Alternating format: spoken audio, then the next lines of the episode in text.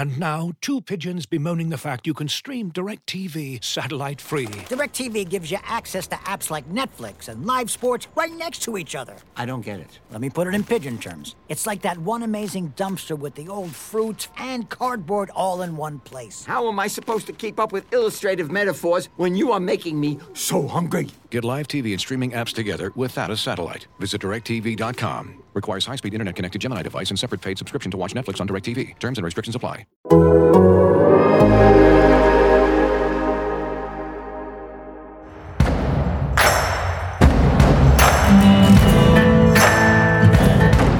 Hello and welcome to the Thursday edition of Football and Grits, the Athletic's SEC football podcast. It's Thursday, and that means I'm your host, David Ubben, here with Mitch Light, my co host, the Athletic's, uh, one of our many stellar college football editors.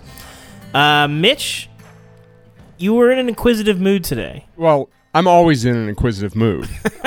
That makes you an intrepid reporter as well. yeah, uh, yes. I wanted to find. I wanted to uh, throw some some quick hitting questions about the SEC at David Ubben, who, a man who's been around the league, and just just quick thought. You can you can answer this in, in you can answer these in five seconds or, or a minute, whatever you see fit.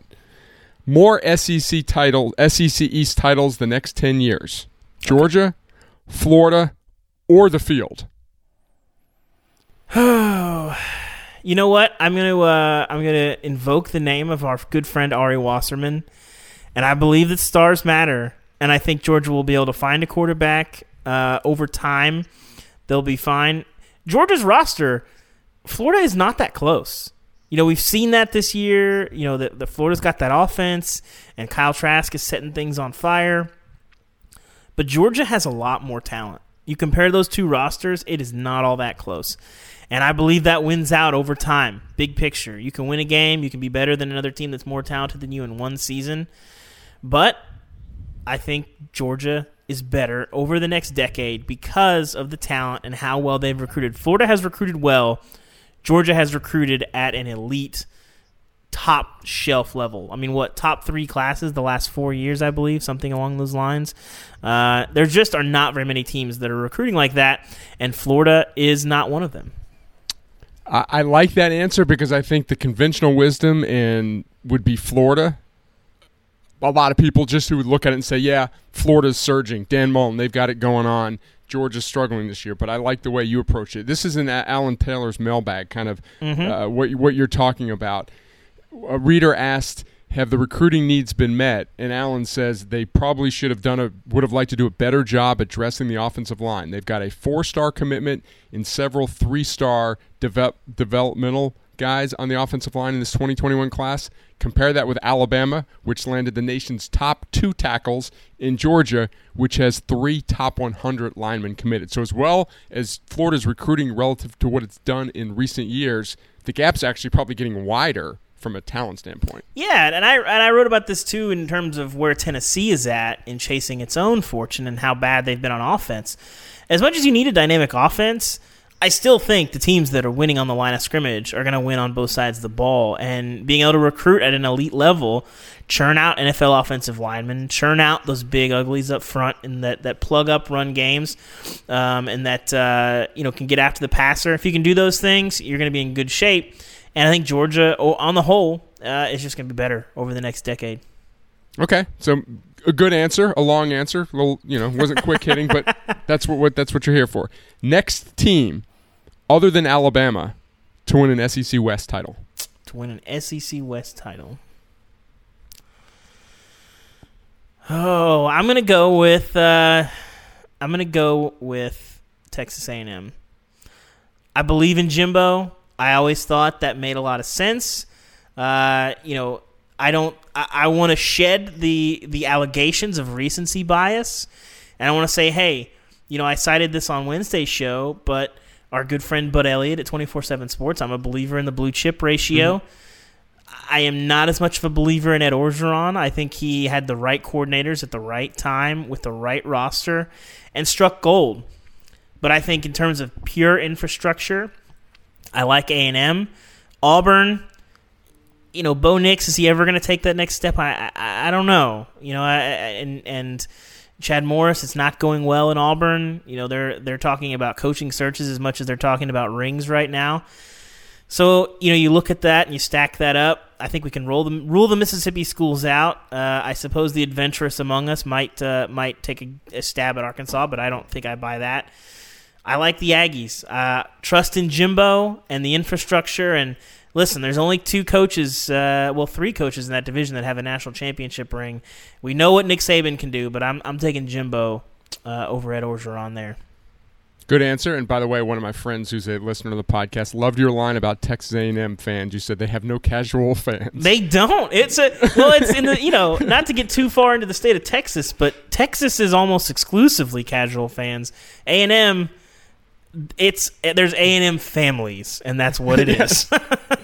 and one of those, uh, one of the sons from one of those families is the quarterback at the University of Florida right now. But we've, we've covered go. that before. Okay, this one's pretty easy. Will JT Daniels be the starting quarterback next year at Georgia? Yes, I like what we've okay. seen from him. I was never a Stetson Watt or a Stetson Bennett believer, uh, really ever. I just think you can watch him and say, okay, this feels like a caretaker until you get somebody that you know has an NFL future coming in here. You're Georgia, you should be starting an NFL quarterback. You know, you're Georgia, uh, and they weren't. Not a fan of D'Wan Mathis from what I saw. Uh, apologies to our guy uh, Seth Emerson. He was selling him hard to me in the in the preseason. Uh, I watched him. Not a fan. Now he's not on the roster in the transfer portal. Uh, so yeah, uh, I like that JT Daniels there.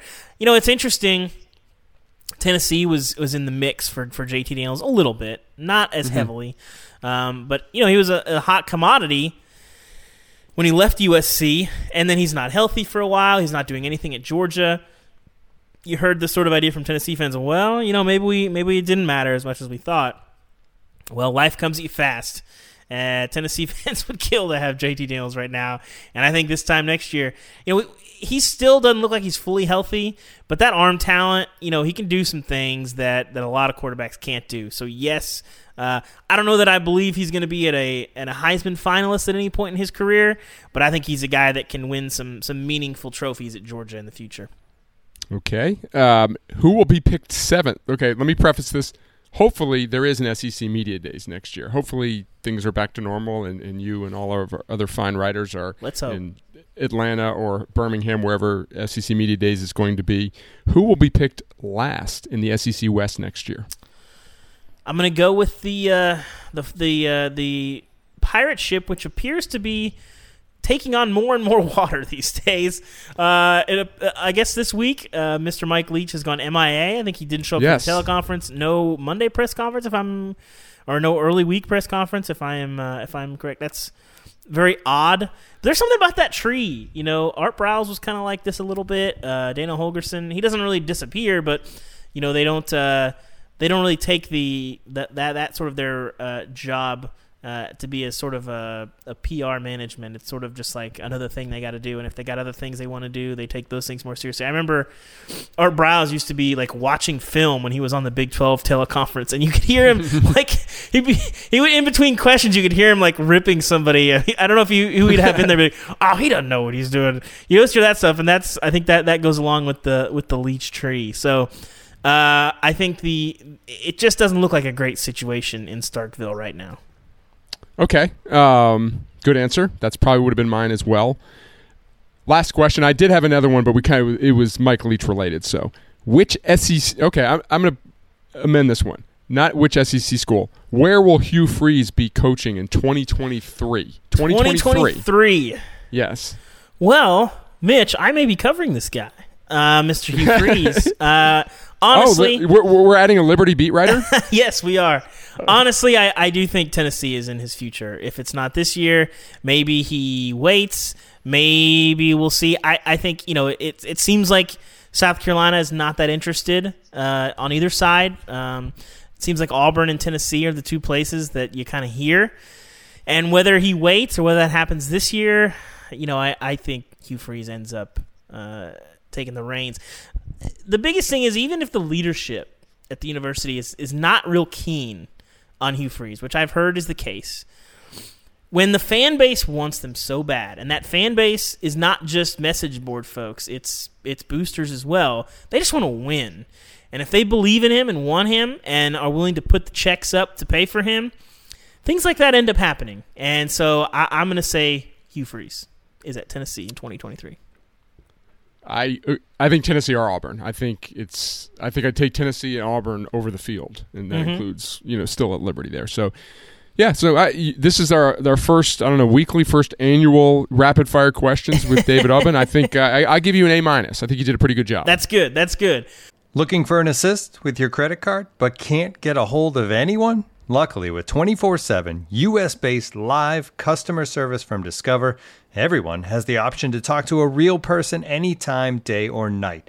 Yep, you heard that right. You can talk to a real human in customer service at any time. Sounds like a real game changer if you ask us. Make the right call and get the service you deserve with Discover. Limitations apply. See terms at discover.com/slash credit card.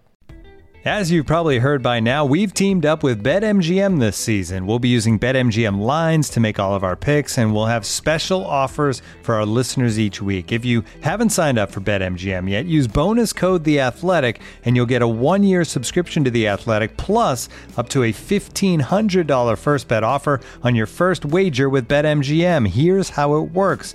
Download the BetMGM app and sign up using bonus code The Athletic. Make your first deposit of at least $10. Place your first bet on any game and claim your voucher for a one-year subscription to The Athletic. See BetMGM.com for terms. U.S. promotional offers not available in D.C., Mississippi, New York, Nevada, Ontario, or Puerto Rico. Gambling problem? Call 1-800-GAMBLER. Available in the U.S. Call 877-8-HOPE-NY or text HOPE-NY 467-369 in New York. Call 1-800-NEXT-STEP in Arizona. 1-800-327-5050 in Massachusetts. 1-800-BETS-OFF in Iowa. 1-800-270-7117 for confidential help in Michigan. 1-800-981-0023 in Puerto Rico. First bet offer for new customers only in partnership with Kansas Crossing Casino and Hotel. Don't forget, if you haven't signed up for BetMGM yet, use bonus code The Athletic, and you'll get a one-year subscription to The Athletic, plus up to a fifteen hundred dollar first bet offer on your first wager. Well, let's look at the rest of this uh, this schedule and, and go down what we uh, what we were expecting on Saturday. We'll start with the noon game. Mitch, what are you looking for as the Aggies go down to the Plains for really their last kind of serious test uh, of the season? Yeah, I think this this game is a sort of a statement game for Texas A&M. Earlier in the year, we talked about, and, and I was going to say Auburn's a lot better than South Carolina. Even they they lost to South Carolina, but I think we'd all say Auburn's better than South Carolina. In theory, yes. When, when they went to, to, to Columbia for that game, I kind of looked at it as okay, A and M, you, you've emerged as one of the best teams in the league. If you are, just go take care of business. Don't don't screw around. Don't lose this game. Don't make us question your status. And they did. They played maybe their best game of the year. I look at this in that regard too. Auburn is struggling on offense. The same thing that's been plaguing Bo Nix. You know, turnovers, um, just inefficiency on offense. And A and M's defense has been very, very good of late. Mm-hmm. So I think that's what I'm watching. Can A and M now that they're in that they're in that title discussion or they're in the playoff talk. They see their name up there every week, and they're in all these scenarios. It's it's going to be difficult for them to make it, but they're being talked about how they want to be talked about as a program. And if that's if that's who you want to be, you go to Auburn and win this game. So it's more of like a statement opportunity. Yeah, I think so. If they can hammer Auburn here, I, I, I don't. I'm you know we've talked about this a little bit on the pod the last week or two. I think the idea of style points is a little silly for them, but they got to watch what happens in the ACC. They got to watch what happens to Ohio State, and time will tell. You know they don't control their own fate right now, which is unfortunate for them, but you know, at the at the at the same time, you got to take care of business. Um, looking elsewhere at the Barry Odom Bowl, I uh, stole my line. I was going to ask you your thoughts on the Barry Odom Bowl. the Barry Odom Bowl, uh, intriguing. I think both of these teams are two of the surprises. Um, you know, I was talking to Josh Kendall this week. You know, this game might be for SEC Coach of the Year. I think that's you know, you win this ball game. Eli Drinkwitz had moved to five and three.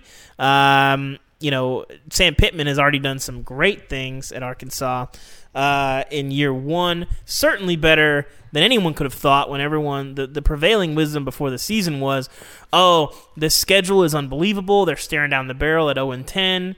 Not so. Uh, Arkansas looks pretty salty right now. So I do think the winner of this game does win SEC Coach of the Year, and uh, it's going to be interesting. I think I think this thing's probably a little low scoring.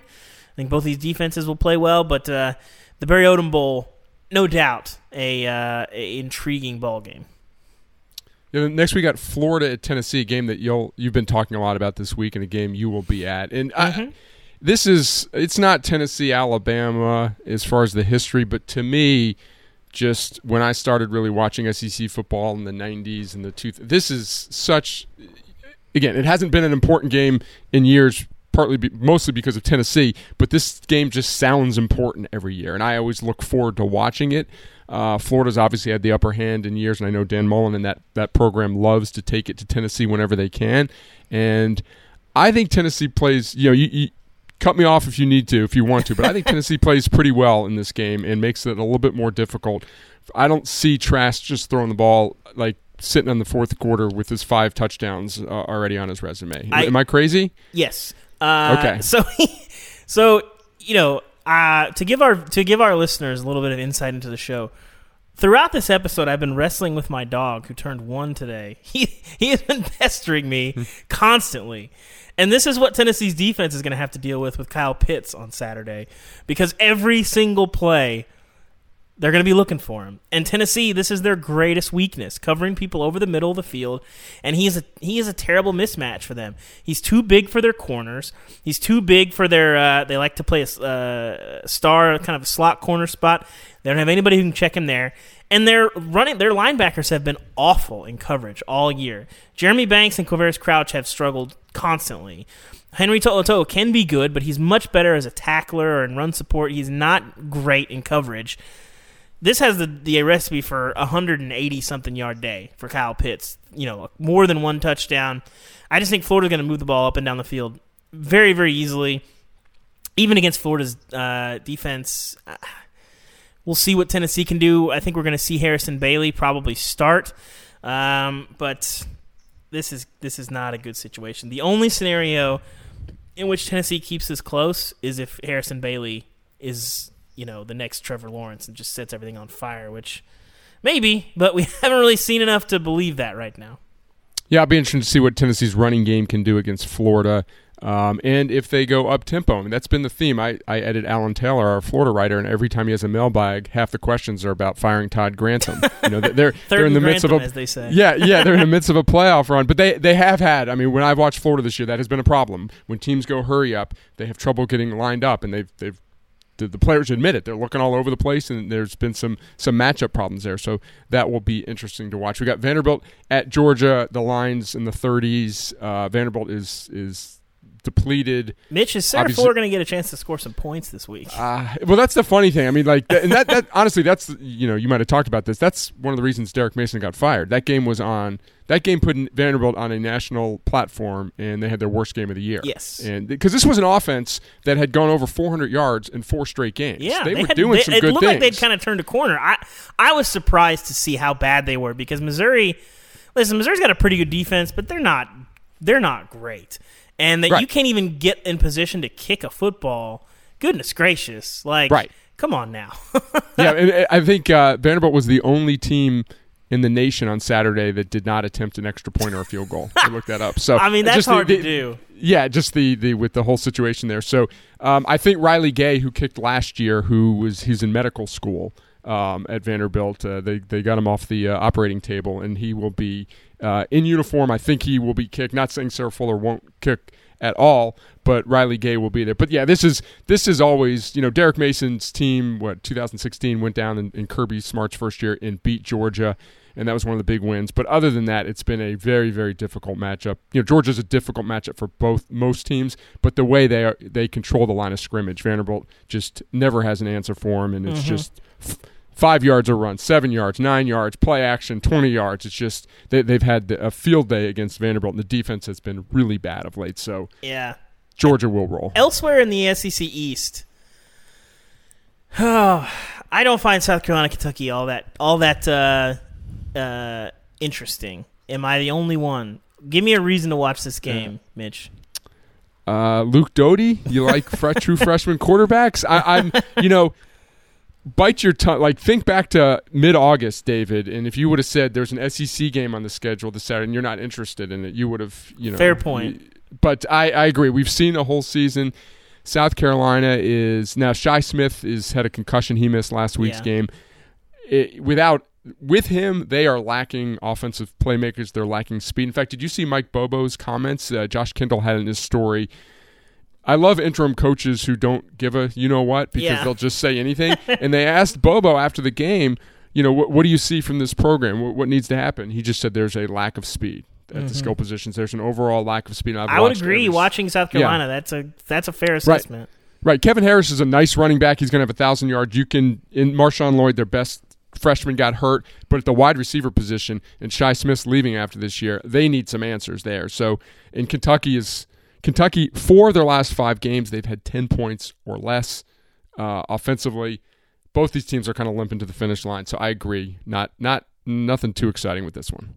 And now, two pigeons bemoaning the fact you can stream DirecTV satellite free. DirecTV gives you access to apps like Netflix and live sports right next to each other. I don't get it. Let me put it in pigeon terms. It's like that one amazing dumpster with the old fruits and cardboard all in one place. How am I supposed to keep up with illustrative metaphors when you are making me so hungry? Get live TV and streaming apps together without a satellite. Visit DirecTV.com. Requires high-speed internet-connected Gemini device and separate paid subscription to watch Netflix on DirecTV. Terms and restrictions apply. We'll finish up with uh, from the game of the century to the uh, My How the Mighty Have Fallen Bowl. I still think Alabama's pretty good. they might be, we'll see. But LSU, from defending national champions to defending not really much at this point, uh, I- you know, this feels like a brace for impact game, like a Florida Tennessee. Bo Pelini versus this offense. Oh, I, I think up- this is buckle up, one. Tiger fans. This is not going to go well for you. I think this is one of those where LSU comes out, you know, Coach O gets them fired up, pregame speech. We're still LSU. Yeah. They come fired up, fire. They come out of the locker room fired up, and then it's fourteen nothing. T- five minutes into the game, That sounds about around, and we're like, what? what you know, what- what Touchdown, three and out, touchdown. yeah, yeah. So I just LSU's de- if they'd been, they I just don't see them having an answer defensively, and that's not really earth shattering commentary there. But Alabama, this Alabama team, and I was just playing with some numbers earlier. They're averaging seven point nine yards six per play yards per play. That's the highest of the Saban era. Forty eight point five points per game in league games. For reference, that's more than LSU last year. LSU averaged mm-hmm. 46 points per game in, uh, in league games. Alabama's at 48.5. No Tua, no problem. This offense is just rolling with your boy Mac Jones. And I think too, without Myles, you know, Myles Brennan gave LSU kind of a fighting chance early in the start of the season. Even when the defense was struggling, he was good enough to move the ball down the field. They haven't had that since. And when you can't move the ball against Alabama, who, by the way, is playing some pretty dang good defense the last three or four weeks. They they look a lot more like an Alabama defense that we know and love than they did, you know, the first month of the season. Um, when you can't move the ball consistently and you just keep giving the ball back to Alabama, these things can get ugly in a hurry. To say nothing of the prospect of turnovers as well. I mean, this is this is name your number type territory. It feels like. And there's nothing more than nothing that like a team like Alabama and their players. They all all these guys were recruited by both schools. There's a lot of familiarity. They- Yeah. They they, they want to they want to be up 41 nothing at the half. I mean, there, mm-hmm. there's there's respect I'm sure between the coaching staffs, but there's there's also the desire to embarrass the other team. Mm-hmm. Well, Mitch, before we go, you know, you live in Nashville. You worked at the as the Vanderbilt sideline radio reporter. They're looking for a coach right now. How do you see this sort of playing out over the next few weeks? Well, I think few weeks is the way to put it because I think they want to wrap this up relatively quickly. Um, the athletic director Candice Lee Storey called all of the commitments uh, on Sunday, the day Derek Mason was dismissed, and kind of assured them that they'll have a coach soon, but that their spots are still there. Um, I, I think I'd take the Jamey Chadwell, Clark Lea, Will Healy over the field, and maybe that's not you know the the too much insight there, but I, I my guess it's one of those three guys. Um, Clark Lea's an interesting one, defensive coordinator from Nashville, played was a walk-on fullback at Vanderbilt. A lot of people I talk to like love the fact of bringing back a, a Nashville guy and a Vanderbilt alum, but they're skittish because his resume looks like Derek Mason, defensive coordinator from a quote-unquote smart school. I don't think that's fair to Clark Lee. You know, he's a different guy. Obviously, it's a different, different era, different school. Um, the, the thing with him is obviously no head coaching experience, and that was kind of when Derek Mason came in with a really good looking resume, but he wasn't a head coach, and it kind of showed early in his tenure that he did not have that experience there. So I, I kind of like Healy or Chadwell, both young, innovative offenses, especially Chadwell, the way he his the diver- the diversity of his offense. They run some option stuff, but they also will throw the ball. Will Healy, his uncle was an All American uh, offensive tackle at Vanderbilt. He's from the state, great recruiter, a lot of enthusiasm there. So I think there's a really good-looking pool of candidates. You know, some years when you're uh, you're making a coaching change, you look around, you're like you're not, you're not overly excited about the pool of candidates. I think Vanderbilt's in a great situation because I think that even if you go beyond that, like a Lance Leipold or Willie Fritz or whatever, there's Sean Lewis. I think there's a really good good group of guys out there. Well, it'll be interesting. I, I talked a little bit on Wednesday about how I think they should go triple option. It doesn't sound like there's a lot of guys catching that uh, uh, catching that that sort of fever, but that's where I'd go if I was Vandy. Um, Paul Johnson, 51 and 37 in the ACC with four division titles in 11 years, 500 in the ACC all but one year. just saying, just saying. Be the That- curveball. I've, done, I've done my research because I do a lot of radio interviews. So Yeah. if people are saying, "Oh, the option can't work," well, you know, they say, "What's the SEC?" You know, the SEC is better than the ACC, but it's not that much better. That if it works in the ACC, it, can't work. So I, I'm of I love the option. I love watching option football. I'm of the mindset. Just get a good coach and and you know run a run a fun, entertaining offense. But um, I wouldn't be I wouldn't be shocked. Wouldn't be against an option quarterback either, an option offense either. Well, as I always say, be the curveball you want to see in the world, Mitch.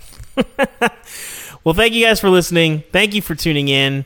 If you haven't subscribed to the show already, you should change that. You can do that on any podcast purveyor of choice and have our show delivered every weekday to your device. If you're not a subscriber to The Athletic, you can change that at theathletic.com slash grits. Get access to everything that we've got from our college football team, our team of SEC writers, and every other sport. Uh, whatever you're interested in, we've got fantasy sports, motorsports, all that stuff, boxing, MMA, anything you could want, we've got you covered. So, thank you for tuning in. Thank you for listening. We'll see you again later this week.